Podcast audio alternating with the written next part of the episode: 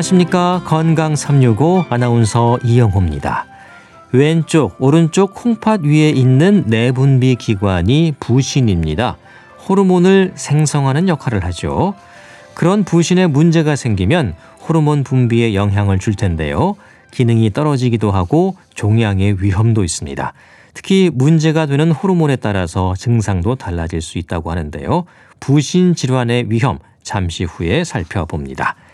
그리고 어지럼증을 느낄 때 빈혈을 떠올리는 분들이 많은데요. 어지럼증이 곧 빈혈이 아니라는 건 잘 아실 겁니다. 빈혈로 인한 어지럼증, 빈혈이 주는 건강상의 위험, 특히 노인 빈혈에 대해서도 짚어보겠습니다. 건강 365 박인희의 방랑자로 시작하겠습니다. KBS 라디오 건강 365 함께하고 계십니다. 우리 몸에 호르몬을 분비하는 기관이 부신입니다. 아, 그런데 부신에도 혹이 생길 수 있고요. 그렇게 되면 호르몬 분비에 이상이 생기면서 몸으로 증상이 나타납니다. 갑자기 살이 찌기도 하고 피부에 멍이 들 수도 있다고 하는데요. 부신에 혹이 생기는 이유 뭘까요? 순천향대 부천병원 내분비내과 최덕형 교수와 함께하겠습니다. 네, 교수님 안녕하십니까? 네, 안녕하세요. 순천향대학교 부천병원 내분비 대사내과 최덕현입니다. 네. 자, 교수님, 이 부신 종양, 부신에 혹이 생길 수 있다는 건가요? 네, 맞습니다. 그 종양이라 그러면은 많이들 사실은 이제 저희가 암을 생각을 많이 하잖아요. 그렇죠. 그래서 예, 그래서 많이들 좀 놀래시고 걱정을 많이 하시는데 일단 종양이라 면 이제 뭐 악성 종양, 뭐 이것은 암이겠지만 뭐 양성 종양도 많고요. 그리고 이제 뭐 작은 결절들도 다 종양의 범주에서 얘기하는 경우가 많거든요. 네. 그래서 이제 부신이라는 이제 우리 몸에 있는 장기이고 여기에 이렇게 그런 뭐 어, 소위 말하는 혹이 생기는 경우, 뭐 악성이든 양성이든 다 포함해 가지고 우리가 이제 부신 종양이라고 말을 하고 있습니다. 예. 이 부신이라는 기관이 좀 익숙지 않은데요. 어느 부위에 위치하는 건가요? 네, 사실 저도 진료실에서 환자분들을 뵙게 되면은 네. 가, 장 먼저 말씀드리는 게 이제 부신이 어디에 있냐를 얘기 드리거든요. 예. 그 아나운서 분께서 말씀 주신 것처럼 이제 우리한테는 익숙하진 않잖아요. 예. 네. 그 부신에서 이제 부자를 쉽게 말하면 우리가 왜 반장 부반장 할 때 부자로 생각하시면 됩니다. 네. 그리고 신은 우리 신장이 있잖아요. 신장. 예. 그렇죠. 네. 그래서 어 반장 부반장처럼 이제 신장 부신장 그런 개념으로 신장 옆에 정확히 말하면은 우리 몸을 기준으로 했을 때 양쪽 신장 위쪽에 그 각각 한 개니까 두 개가 있는 게 부신이고요. 예. 네. 하지만 이제 이름은 이렇게 뭐 신장이랑 비슷하다 얘기 드리는데 하는 일은 사실은 신장이랑은 많이 다르기 때문에 예. 우리가 이제 별개의 장기로 그렇게 다뤄야겠습니다. 아하, 그러니까 부신장 정도군요. 위치로 볼 때. 물론 하는 일은 다르지만. 그렇죠. 예, 그래서 이게 약간 아하, 애매한 게 예. 말은 부신이지만 일단 신장이랑은 분명히 다르기 때문에 예, 음. 그, 예, 그 점을 또 이제 환자분들에게 설명 꼭 드리고 있습니다. 그렇군요. 이해가 잘 됐습니다. 그 크기는 얼마나 됩니까, 이게? 어, 크기는 사실 사람들마다 좀 차이가 있고요. 네. 예, 그리고 이제 아무래도 그 신장, 그러니까 양쪽 콩팥 어, 위에 있다 보니까 또 혹이 있는 경우는 그 혹으로 인해서 크기가 또 달라 보이기도 합니다. 일반적으로 약간 CT로 많이 발견되게 되거든요. 예. 사실 사람 몸을 열어볼 수 없으니까. 그래서 이제 그 CT에서 보일 때는 모양이 약 한 닭발 좋아하시나요, 혹시? 네. 닭발이요? 예. 네. 닭발처럼 이렇게 발이 나와 있고 양쪽 갈래가 있잖아요. 그렇죠. 런 모양으로 이제 뭐 집게 모양인 것으로 볼 수 있겠습니다. 아, 그렇군요. 두께는 한 1cm쯤 되는데요. 예. 그래서 그 CT를 보았을 때 일반적으로는 약간 그 선형 모양이기 때문에 이게 선 모양이 아니고 만약에 동글동글한 모양이다 혹은 부어 있다 그렇다면 우리가 부신이 이제 부어 있다든지 아니면은 이제 종양이나 결절이 있다 이렇게 말을 할 수 있겠습니다. 네. 참 우리 몸이 신기한 것 같습니다. 예. 그럼 이 부신이 하는 일은 뭡니까? 네, 부신은 그 앞서 이제 오늘 신장하고는 분명 다른 일을 하고 있는데요. 네. 그 기관은 작은 편이지만 이제 굉장히 많은 호르몬들을 분비를 하고 있습니다. 네. 그래서 부신이 해부학적으로 보면은 이제 굉장히 많은 층들이 있거든요. 네. 그 왜 우리가 뭐 이렇게 디저트 가게 가서 맛있는 케이크 사 먹을 때 여러 가지 층이 있잖아요. 네. 뭐 위에는 빵도 있고 크림도 있고 내부에 뭐 있는 것처럼 그런 것처럼 이제 부신 같은 경우도 층이 여러 가지가 있고 그 층에 따라서 호르몬들이 여러 가지를 만들고 있습니다. 네. 음. 근데 그 이제 호르몬 중에서 이제 중요한 것들이 몇 가지 있는데요. 그 중에서 그 알도스테론이라는 호르몬을 만들기도 하고 예. 그 다음에 이제 쿠싱이라는 이제 그 증후군이라는 병이 있습니다. 아, 예, 거기에서 예. 나오는 코르티졸이라는 호르몬을 만들기도 하고요. 네.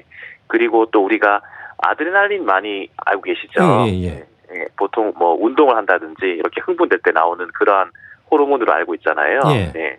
그 아드레날린을 만드는 게 또 부신입니다. 어. 이제 부신이 영어로 얘기하면 이제 어드레날 글랜드라 얘기를 하는데 예, 거기서 어드레날 거기서 나온 게 바로 아드레날린이거든요. 아, 그렇군요. 예, 그래서 이제 이런 여러 가지 호르몬들을 이제 층층마다 이렇게 만들어내서 우리 몸을 이제 적절하게 이렇게 힘도 나게 하고 뭐 그 아드레날린 같은 경우는 이제 아시는 것지만 이제 사람이 몸을 어 힘을 나게 하고 필요할 때 나와서 이제 그런 상황에서 이제 이겨내게 하는 호르몬이지 않습니까? 그렇죠. 예.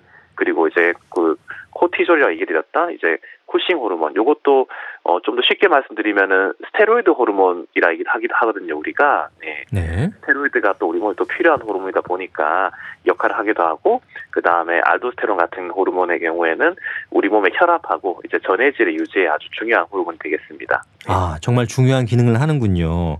그러니까 네. 이런 이제 호르몬 분비에 만약에 문제가 생기면 우리가 흔히 알고 있는 뭐 쿠싱 증후군이라든가 고알데스테론 혈증 뭐 이런 것들이 생길 수 있는 건가요? 네, 그렇죠. 그 음. 만약에 그 부신에 있는 그 아까 얘기 드렸던 층층이 있지 않습니까? 예. 네. 그 층에서 특정 호르몬이 많이 나오는 층에 이제 혹이 생겨버리면은 그 호르몬이 많이 나오게 되겠죠. 네, 네. 그래서 쿠싱 호르몬, 그 코티졸, 스테로이드 호르몬이 많이 나오는 층에 혹이 생긴다. 그럼 우리가 이제 이제 쿠싱 증후군, 특히 부신에서 생기는 쿠싱 증후군을 부신 쿠싱이라고 얘기를 하거든요. 예. 네. 그 다음에 아까 이야기드린 이제 아드레날린, 이제 그쪽 층에서 많이 나오게 된다. 거기서 혹이 생겼다. 그럼 우리가 어 갈색 세포종이라고 얘기를 합니다. 네. 음. 그리고 알도스테론이라는 호르몬은 이제 고알데스테론 혈증 이렇게 표현하고 있습니다. 예. 그 층층에 이제 호르몬을 분비하는 곳에 아, 그런 혹이 생기게 되면 어, 네. 그런 이제 문제점들이 생길 수가 있다는 거네요. 네, 네, 맞습니다. 예. 그러니까 문제가 되는 호르몬 종류에 따라서 이제 증상도 달라질 수 있다는 건데 네. 쿠싱 증후군은 꽤 많이 들어본 것 같습니다. 이게 뭐 살찌고 얼굴도 커지고 하는 거 아닙니까? 네, 어, 네. 네, 잘 알고 계십니다. 들어봤어요. 예. 네, 근데 아까 제가 얘기 드렸던 것처럼 부신 쿠싱이라 말 썼잖아요. 예. 그래서 쿠신 증후군하고 이제 부신 쿠싱은 좀 구분을 해야 아, 좀 되는데요. 달라요. 예. 이제 쿠싱 증후군이라고 하면은 이제 왜 우리가 의학적으로 증후군이란 말을 붙이면은 뭔가 정확한 이유는 모르겠지만 어떤 많은 현상을 얘기를 많이 합니다. 예. 그래서 쿠싱 증후군이라 그러면은 이유가 뭐가 됐던 간에 우리 몸 안에서 스테로이드 호르몬이 많은 상황을 얘기합니다. 예. 대표적으로 이제 우리가 뭐 여러 가지 치료 목적으로 스테로이드를 외부에서 먹는 경우에 그렇게 생길 수가 있고요. 네.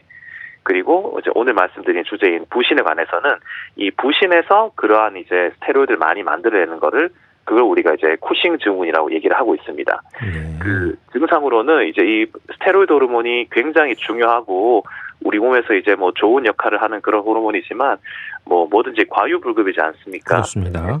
예, 그런 면에서 이게 너무 많아지면은 뭐 언급해 주셨던 것처럼 이제 막 살이 찌고 특히 이제 복부 비만, 우리 배가 이제 볼록하게 막 튀어나오게 되고요. 예. 배 주변에 무슨 이제 줄 같은 선이 막 생기기도 하고 피부 변화 일어나고 그리고 이제 얼굴도 이제 빵빵하게 붓는데 어 우리가 왜 그 뭐 moon face 그러니까 이제 보름달 얼굴 월상안이라고 하죠. 예. 그렇게 되기도 하고 그 다음에 이렇게 어깨나 등 쪽이 이렇게 볼록 혹처럼 튀어나와서 뭐 버팔로 등, 뭐 buffalo hump 이런 말을 쓰거든요. 그런 식으로 이제 생기면서도 반대로 팔다리는 가늘어지고 이제 네, 그렇게 되는 또 증상이 음. 나타날 수 있겠습니다. 예. 멍이 잘 드는 건 왜 그렇습니까? 아, 네, 그 호르몬이 또 나타나다 보면은 또 특징이 이제 또 피부가 또 되게 약해집니다. 예. 그러다 보니까 이제 쉽게 또 멍이 들기도 하고요. 어, 그리고 이제, 어, 멍도 그렇고 또 추가적으로 또 말씀드리면은 이 쿠싱 증후군이 뼈도 굉장히 약해집니다. 예. 그렇기 때문에 여러 가지 이제 이런 육체에 있어서 뭐 피부든 뼈든 그리고 외형적이든 문제를 만들 수가 있고 그리고 이제 심한 경우에는 어 감정의 변화 특히 이제 우울감도 많이 나타나기 때문에 네. 만약에 이제 부신에서 종양이 발견되시고 그게 내분비학 검사에서 이제 쿠싱 증후군이다라고 된다면은 이거는 이제 수술을 해서 제거를 하는 것이 원칙입니다. 네. 그 다양한 증상들이 모두 호르몬 분비가 어, 지나치게 이제 많아지면서 생기는 거네요. 네, 네. 네. 예. 자, 그런데 그럼 이 부신이라는 내분비 기관에 혹이 생기는 이유는 뭡니까? 뭐 사실은 이제 그 정확하게 우리가 이유를 뭐라고 말씀드릴 수는 없고요. 예. 근데 이제 일반적으로 우리가 의학적으로 봤을 때 호르몬을 만들어내는 곳은 무언가 생산이 이루어지기 때문에 어 일종의 뭐 혹이나 이런 게 생길 확률이 높다고 보고 있습니다. 뭐 대표적으로 오늘 주제는 아니지만 뭐 갑상선 같은 경우에도 예. 갑상선 호르몬을 많이 만드는 곳이고 혹이 많이 생기지 아, 않습니까? 예. 예, 그런 차원에서 생각하시면 되겠습니다. 예. 그러니까 내분비기관, 갑상선도 마찬가지고요. 그런 데서 네. 어, 혹이 생기는 상황이 종종 발생할 수가 있다는 거군요. 네, 예. 네, 맞습니다. 그럼 이 부신이라는 곳에 혹이 있는 건 어떻게 발견됩니까? 네, 사실은 예전에는 이걸 모르고 지나가는 경우 굉장히 많았습니다. 네. 그 아까 이야기드린 여러 가지 그 호르몬 이상들이 이제 정밀한 내분비 호르몬 검사를 하지 않으면 알 수가 없거든요. 예. 네.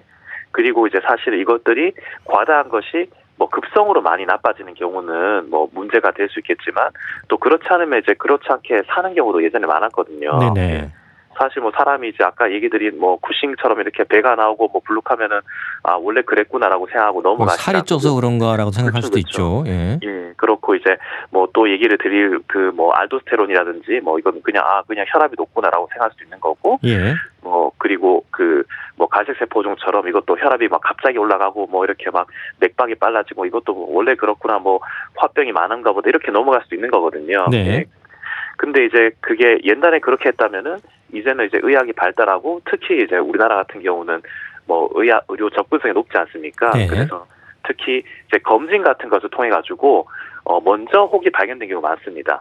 그러니까 사실 이러한 질환들의 교과서적인 진단은 증상이 있을 때 이렇게 뭐 특히 복부 CT라는 검사를 해가지고 부신의 문제를 확인하는데요. 그런데 이제 우리나라 같은 경우는 워낙 검진이 잘 되어 있으니까 검진에서 오히려 발견하셔가지고 그 다음 2차적으로 와서 이제 호르몬을 많이 만드는 질환이냐에 대해서 이제 평가를 하게 되는 경우가 많겠습니다.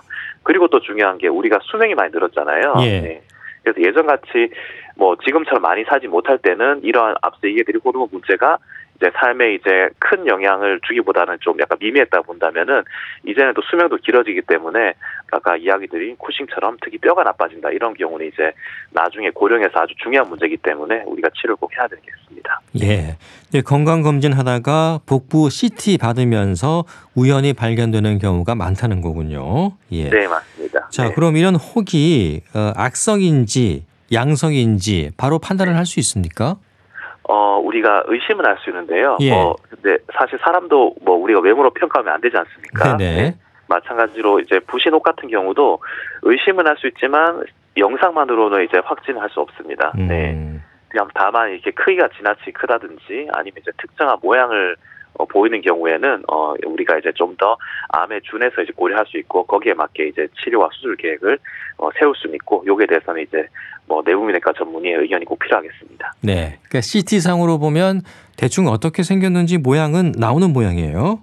네, 이거 그래도 CT 상에 봤을 때는 특히 큰 경우에는 이제 예. 모양이 나오고 위치가 이제 어쨌든 이거는 콩팥 위라는 어 크기가 크진 않지만 확실한 위치이기 때문에 CT로는 확인할 수 있습니다. 예.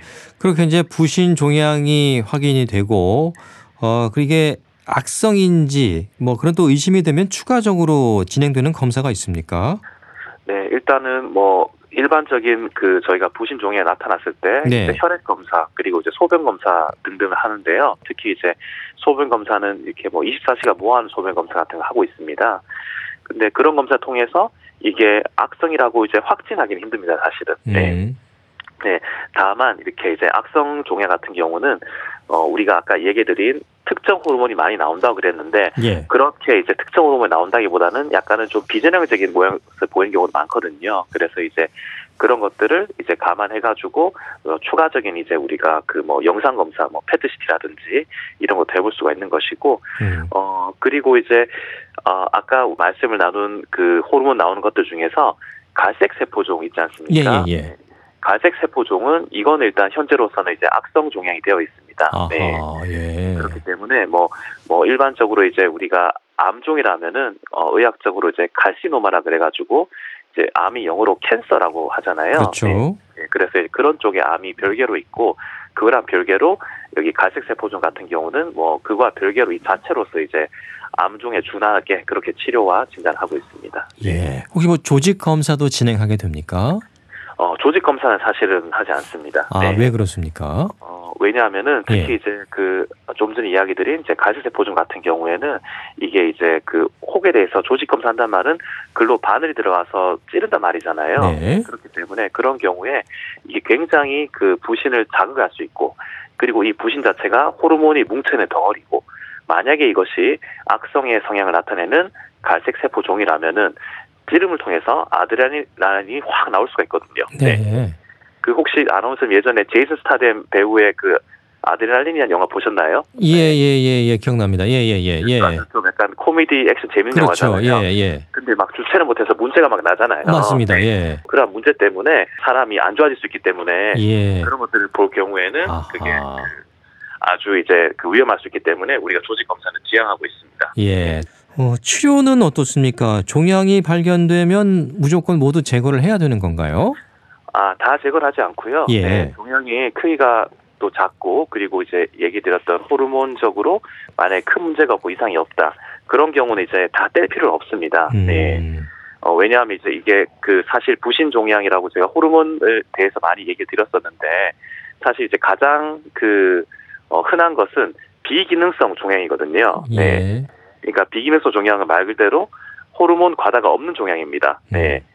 이런 경우에는 뭐 크기가 뭐 정말 크다. 예를 들면 뭐 또 우리가 크기만으로 수술을 결정하지 않는데요. 근데 일반적으로는 크기가 뭐 한 4cm 정도를 넘어선다. 그러면 이제 우리가 수술을 고려하는데 만약에 크기가 그만큼 되지 않고 그리고 호르몬적으로 봤을 때 뭐 문제가 없다면은 굳이 뭐 치료나 제거를 하지 않습니다. 네. 예. 그러니까 치료하지 않고 관찰만 하게 된다는 건가요? 네, 그런 경우는 이제 이제 관찰하면서 혹시나 뭐 부신의 종양의 크기가 커진다든지 아니면 모양이 좀 나쁜 모양으로 바뀐다든지 혹은 그 뭐 호르몬 검사가 처음에 정상이었다가 나중에 또 바뀔 수가 있는 거거든요. 예. 그만큼 이제 부신에 만약에 혹이 있다면 성장하면서요. 그래서 그 경과 관찰을 하면서 이제 진료를 상의하시면 되겠습니다. 예. 자, 기능성과 비기능성 말씀해 주셨는데 그게 증상이 있고 뭐 없고의 차이인 건가요? 음, 반만 맞는 말이라 보면 되겠습니다. 예. 왜냐하면요. 사실 호르몬이 그 기능성이라 하더라도 증상이 도달하기 전까지의 약한 기능만 있는 경우도 많거든요. 예. 예를 들면은 아까 이야기 나누셨던 저희 쿠싱, 부신 쿠싱 같은 경우에 네. 예, 또 비임상정 쿠싱이라는 게 있습니다. 말 그대로 이제 임상 기능 같은 경우에 나타나지 않을 정도로 그냥 약하게만 이렇게 호르몬 이상이 있단 말인데요. 음. 이런 경우는 이제 뭐 호르몬 검사에서는 기능 이상이 있다라고 말을 할수 있겠지만 그게 환자분이 느낄 만큼 뭐 복부팽만이나 어, 얼굴이 이제 월상안이나 이런 증상은 나타나지 않는 경우도 많기 때문에 요거는 좀 기능과 비기능을 증상 있고 없고로 할 수는 없겠습니다. 할 수 없다. 네, 알겠습니다. 자, 치료가 필요하다는 판단이 내려지면 그러면 수술을 우선 고려하는 건지 약물 치료부터 먼저 하는 건가요? 일단은 그 혹마다 일반적으로 다르긴 한데요.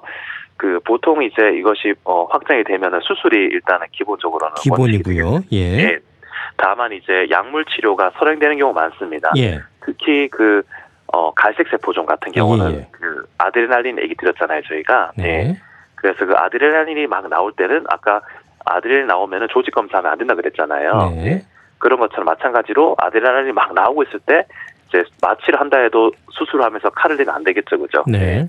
그렇기 때문에 그거를 좀 약간 가라앉히는 그런 내과 약물 치료가 먼저 선행되어야 됩니다. 네.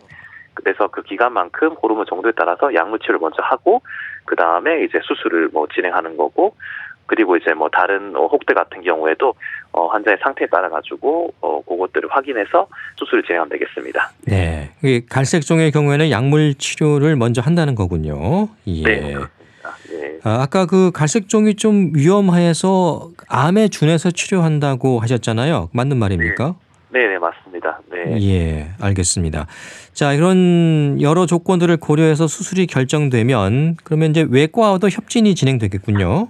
네, 그렇죠. 그래서 이제 예. 호르몬 이상을 저희 내부민외과에서 평가를 하고 그 다음에 이제 그 이후에 어 외과 이제 수술 스케줄 잡는 것이고요.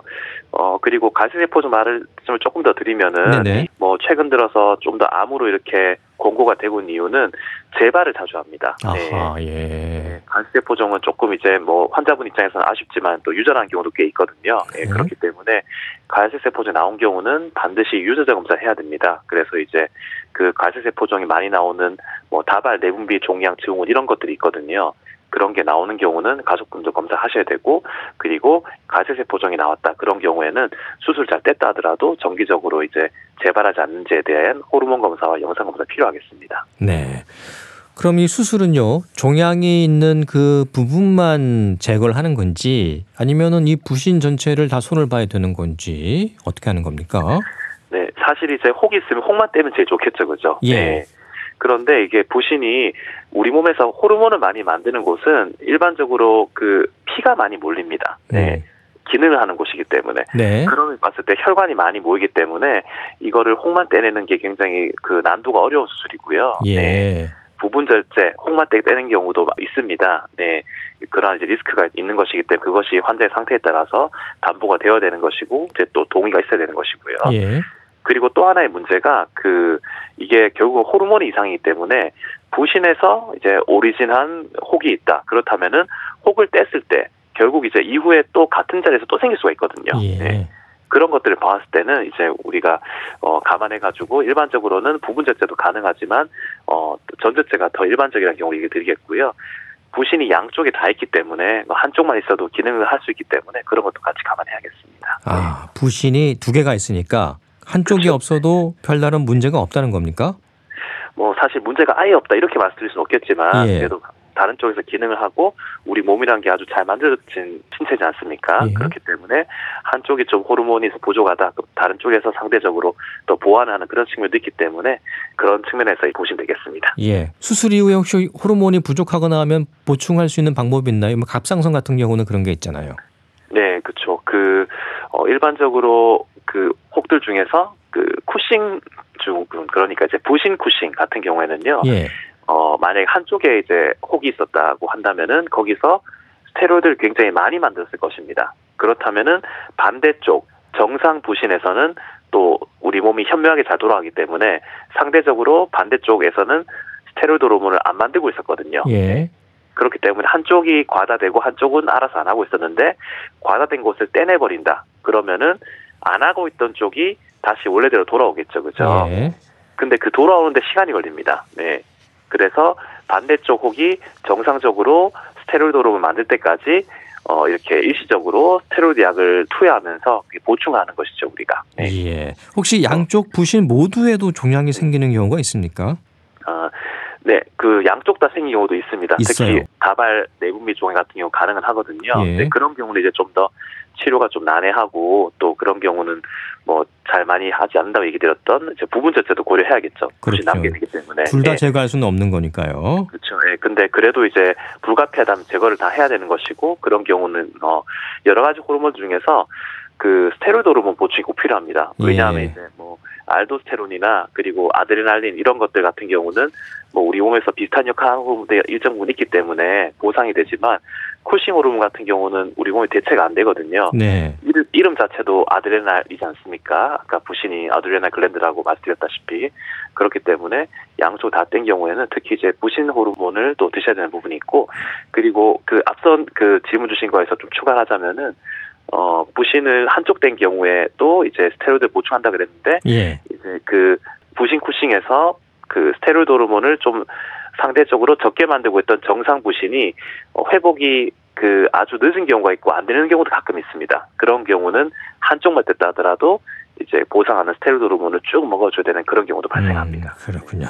네, 오늘 부신 종양에 대한 얘기 들어봤습니다. 말씀 감사합니다. 네, 감사합니다. 네, 순천향대 부천병원 내분비 내과 최덕현 교수와 함께했습니다.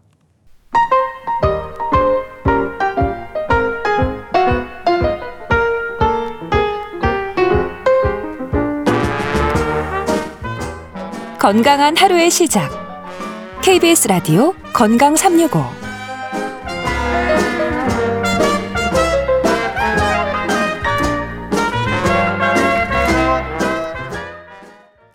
KBS 라디오 건강 365 함께하고 계십니다. 빈혈과 어지럼증은 어느 정도 연관이 있을까요? 특히 여성들은 어지럼증을 느낄 때 빈혈을 떠올립니다. 글쎄요, 이 어지럼증의 가장 큰 원인이 빈혈일까요? 물론 빈혈로 인한 어지럼증도 있겠지만 어지럼증을 증상으로 하는 질환들은 너무 많아서 잘 살펴봐야 하지 않을까 싶은데요. 국립정신건강센터 내과 백현욱 교수에게 도움 말씀 들어보겠습니다. 교수님 안녕하십니까? 네, 안녕하십니까. 네, 우리가 어지럽다고 하면 물론 뭐 여러 원인이 있겠습니다만 당장 생각하는 게 어, 내가 빈혈인가 이런 궁금증을 가장 먼저 생각하게 되는 것 같아요. 맞습니다. 예. 어, 궤양 출혈이나 뭐 급성 출혈 혹은 뭐 만성 빈혈이 있더라도 실제로 어지럼증이 발생할 가능성은 있습니다. 음. 근데 어지럽다고 해서 또 모두 빈혈이 아닌 것도 맞는 얘기죠?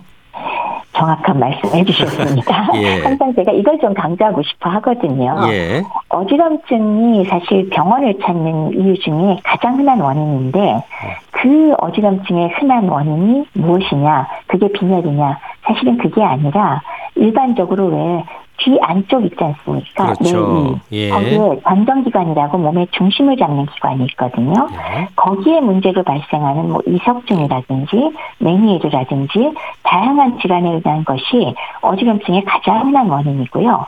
그 다음번에는 중추신경계, 즉 뇌에 문제가 생겨서 발생하는 그런 어지럼증이 그 다음번을 차지하고 있거든요. 예. 그렇기 때문에 어지럽다고 모두 빈혈은 아닌 거죠. 예. 근데 막연하게 어, 빈혈인가라고 생각하는 경우가 많은데 실제로 보면 귀의 문제가 가장 많고 그 다음에 뇌의 문제일 수 있다는 말씀이시군요. 네, 예. 맞습니다. 그럼에도 불구하고 예. 빈혈이 곧 어지럼증이다 이렇게 연관해서 생각하는 분들이 정말 많습니다. 그건 왜 그런 걸까요?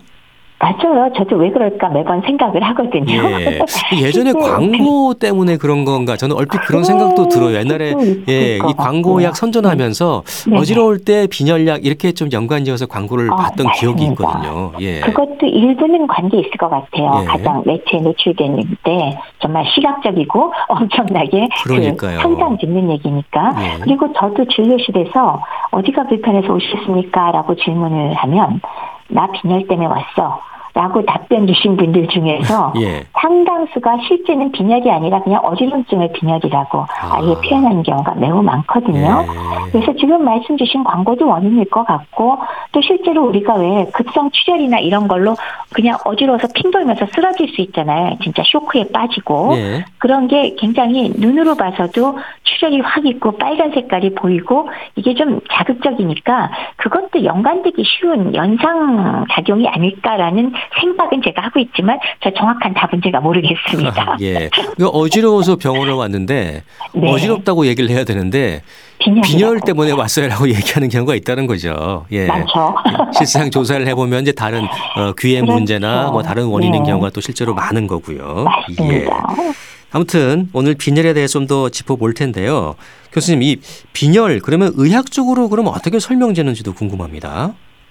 그 빈혈이라는 단어 그 자체는 사실은 피가 부족하다는 거잖아요. 라는 뜻입니다. 빈이니까. 예. 근데 빈혈이라고 해서 피, 그러니까 혈액의 모든 절대적인 양이 부족한 건 사실은 아니고요. 아니다. 예, 예. 혈액 중에서 빨간 색깔을 보이는 혈색소, 헤모글로빈이라고 해서 헤모글로빈. 네. 네, 그 헤모글로빈은 또 적혈구 안에 있거든요. 적혈구가 또 빨간 빨간 피톨이라 그러잖아요. 예. 빨간 혈구 예, 그 양이 정상 이하로 감소되어서 결과적으로 산소 운반 능력이 떨어지는 상태 이것을 빈혈이라고 저희가 설명을 합니다. 예. 헤모글로빈. 이 적혈구를 구성하는 뭐 물질 이런 겁니까? 저도 그 생물 시간에 배웠던 기억이 나는데. 예. 적혈구가 빨갛게 보이는 게 혈색소 헤모글로빈 때문이거든요. 예. 그러니까 적혈구 안에 구성 물질이라고 봐야 되겠죠. 그 적혈구를 구성하는 물질이다. 아, 네. 이렇게 이해하겠습니다. 이름이 이제 헤모글로빈이라는 네, 거고요. 예. 맞습니다.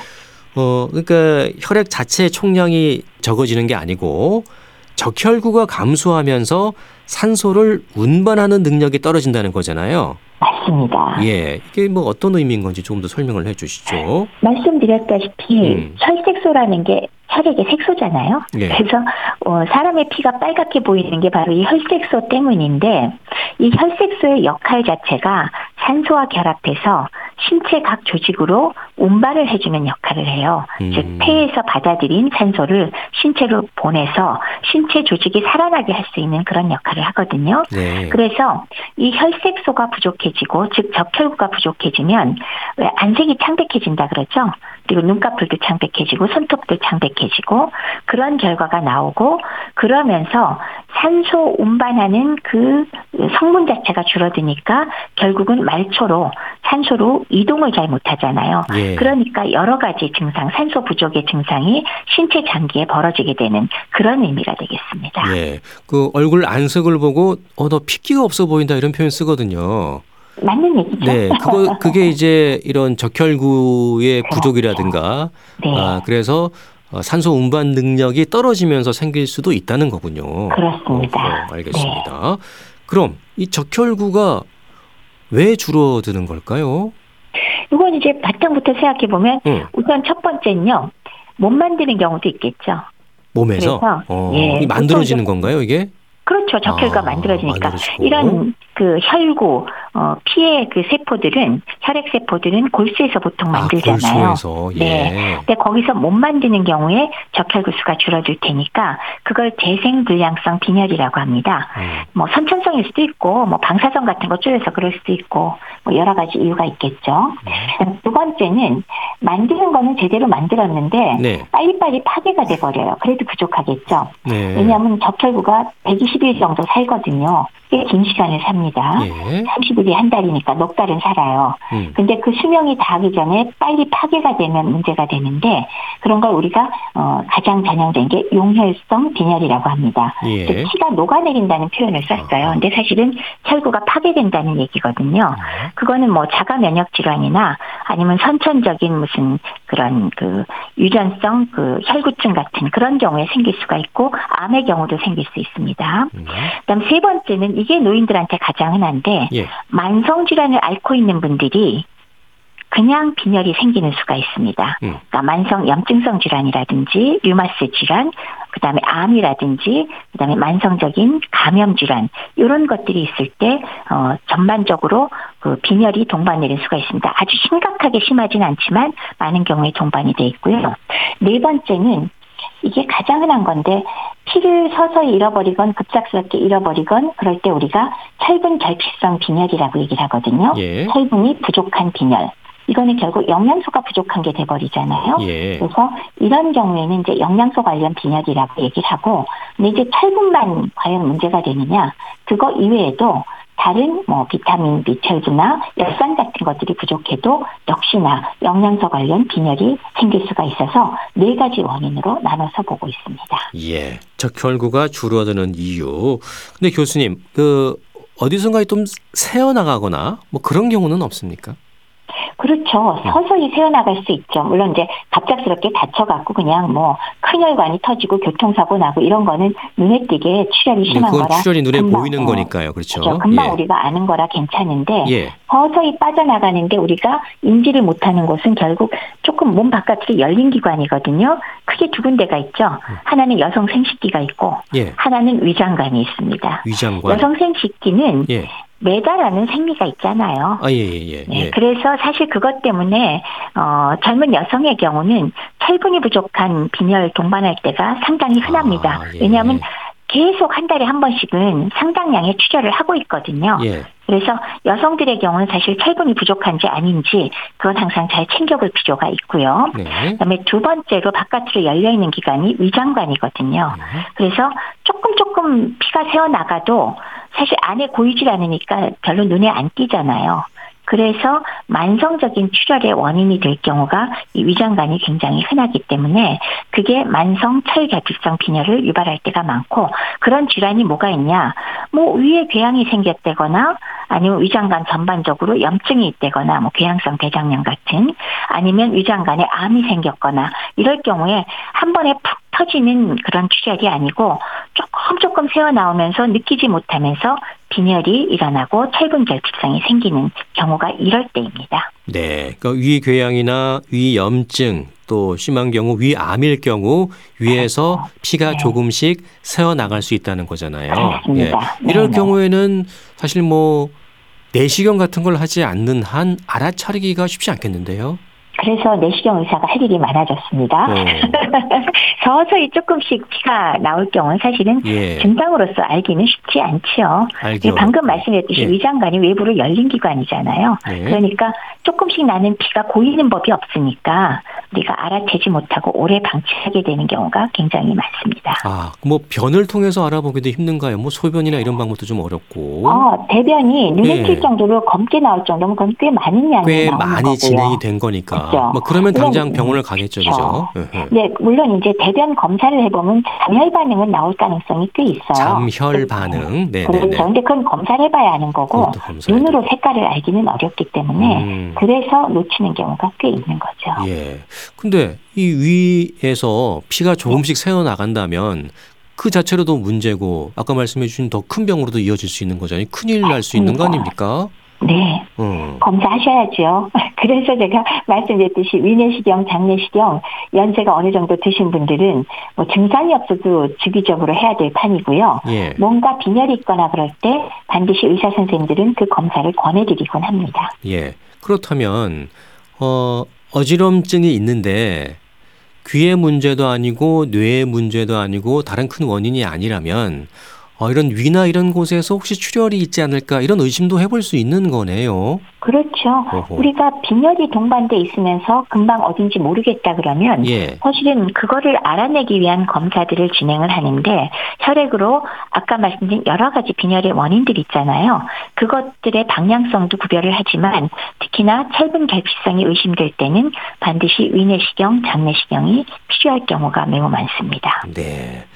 자, 그리고 이제 만성 빈혈 있지 않습니까, 교수님? 네. 네. 이 만성 빈혈은 그냥 그러려니 하고 잘 느끼지 못하는 경우도 있겠어요. 어떻습니까? 그렇죠. 예. 네. 증상을 뚜렷이 알기가 어렵지 않습니까? 서서히 진행되기 때문에. 네. 그리고 서서히 진행되기 때문에 빈혈 정도가 심하더라도 심한 어지럼증이 동반되지는 않는 경우가 더 많아요. 예. 물론 약간 어찌러찌 할 수는 있지만 그리고 오히려 주로 나타나는 증상이 어지럼증 이외에 다른 증상이 위주일 때가 더 많거든요. 네. 그러면은 다른 증상이라고 하면 어떤 게 있습니까? 그러니까 제일 흔한 건요. 음. 피로감이에요. 좀 피로감. 어이가 없죠.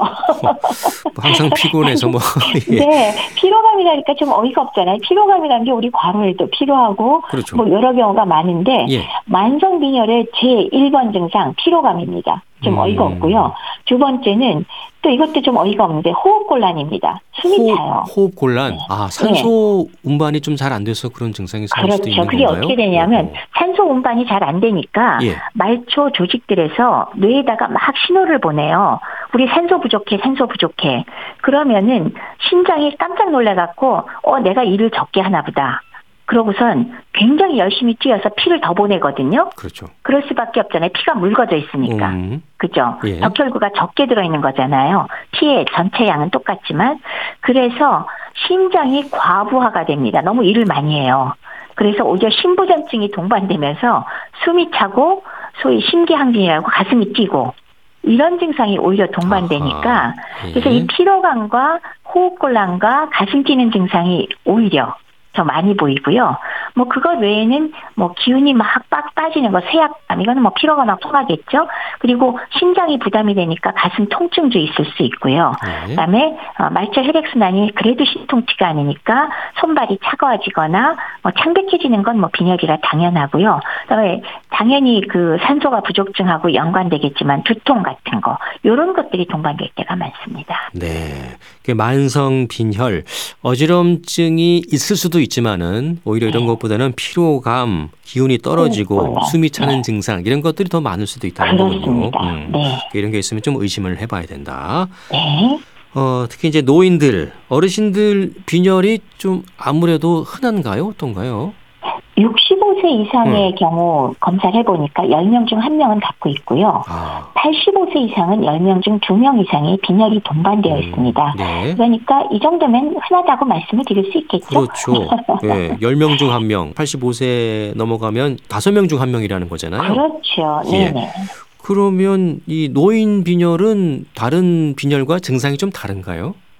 물론 노인의 경우도 말씀드렸다시피 암 같은 것 때문에 예. 피를 잃어버려서 오는 빈혈도 있을 수 있을 거고요.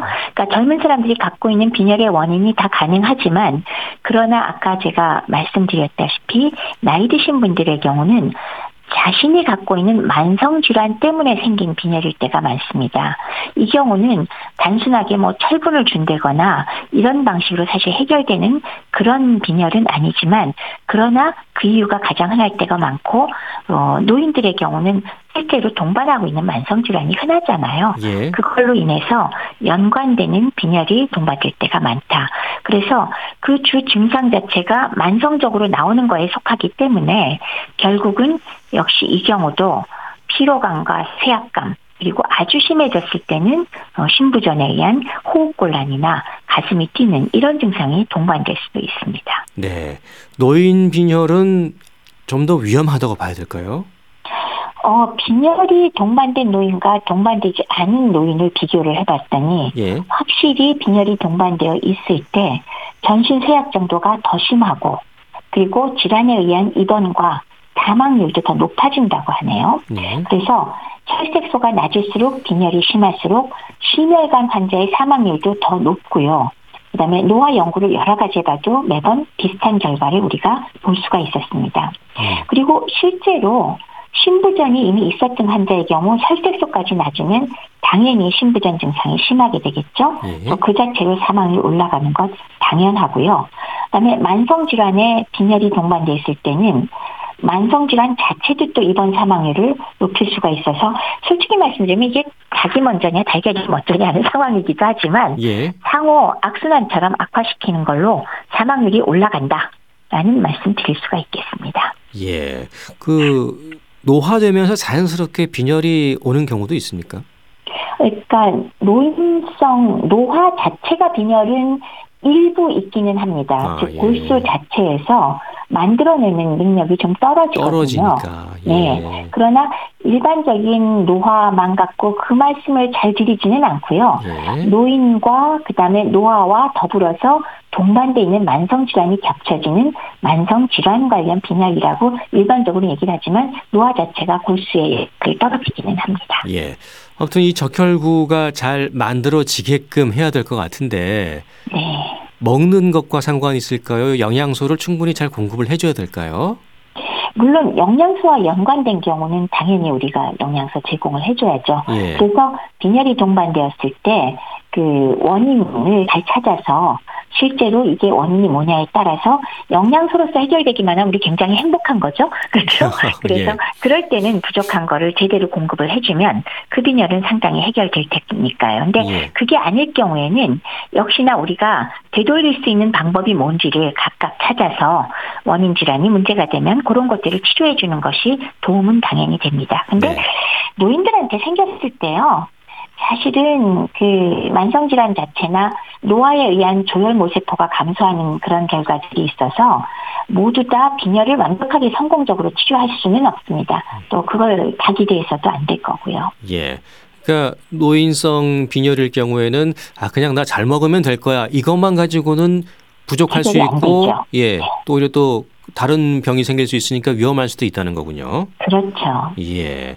그래도 이 영양소 하면 역시 철분 아니겠습니까? 저뭐 피의 성분 철분 이렇게 알고 있는데. 맞습니다. 예. 그래서 왜 우리가 어, 조금씩 조금씩 위장관에서 출혈이 있는데 그래도 나중에 결과가 철분 결핍성 빈혈이요 그러는 거는 역시 피를 잃어버렸을 때 가장 주가 되는 영양소는 철분이다. 따라서 철분 결핍이 확실할 때는 검사를 통해서 확인하고 철분을 보충해주면 요거는 확실하게 해결을 해드릴 수가 있습니다. 그리고 역시 철분 결핍성 빈혈이 가장 흔한 빈혈의 원인이기도 하긴 하거든요. 예. 근데 한 가지 강조할 건 노인의 경우 빈혈이 있다고 무조건 철분을 주면 안 된다. 이것도 확실합니다. 음, 그건 그렇습니까? 예, 예. 확인하고 주셔야 됩니다. 아, 어떤 부분을 좀 확인해 봐야 될까요? 그게 왜 그러냐 하면 네. 어 만약에 만성 염증성 빈혈이에요. 이게 철분 결핍이 아니라 예. 거기에다가 그냥 빈혈이 있다는 걸로 무조건 철분을 과다 투여하게 되면 그 빈혈이 호전되지 않는 것만의 결과만이면 좋은데 예. 철분이 과다로 쌓이면 사실은 산화 스트레스를 몸에서 유발을 하거든요. 네. 그래서 염증 반응을 오히려 악화시킬 수 있습니다. 아하, 예. 즉, 간 같은 데는 그 철분이 많이 쌓이면서 혈색소 침착증이 생길 수가 있고요. 너무 많이 철분이 쌓여 있을 때는 세균과 암세포가 오히려 더 많이 자라게 되는 그런 결과가 생길 수가 있고요. 네. 그리고 철분이 너무 많이 들어가 있을 때 심혈관 질환이나 어, 치매가 심화될 수가 있고 골밀도가 저하되는 결과도 있기 때문에 철분 결핍이 확실한지를 꼭 확인하고 노인들은 철분 제제를 잡수시는 게 좋고요. 예. 무조건 철분 포함된 영양제를 마구 드시지 않는 게 훨씬 안전하다고 할 수 있습니다. 예. 그 철분 보충제를 드시는 경우도 있잖아요. 네네. 예. 그런 경우도 좀 잘 살펴보고 드셔야겠는데요. 네, 맞습니다. 그리고 또저 복합 영양제, 종합 영양제에도 어느 정도 영양소들이 다 들어있거든요. 근데 되게 그렇게 많이는 안 들어있어서 큰 문제는 없지만 어쨌건 철분의 경우는 나이 드신 분한테는 명확하게 철분이 부족한 경우 아니면 도리어 해가 되는 경우가 더 많다는 것도 꼭 기억을 해 두셨으면 좋겠습니다. 예. 어떤 본인이 빈혈인지 아닌지 뭐 섣불리 이렇게 바로 판단해서는 안 될 것 같습니다. 맞습니다. 예. 어지럽다고 해서 또 다 빈혈인 것도 아니니까 정확한 원인을 찾아내고 또 적절하게 치료도 하시고 어, 영양소도 충분히 보충을 하셔야겠습니다. 예. 그렇습니다. 자, 말씀은 오늘 여기까지 듣도록 하겠습니다. 감사합니다. 네, 고맙습니다. 네, 국립정신건강센터 내과 백현욱 교수였습니다. KBS 라디오 건강 365 김현철의 춘천 가는 기차 들으면서 모두 마치겠습니다. 아나운서 이영호였습니다. 고맙습니다.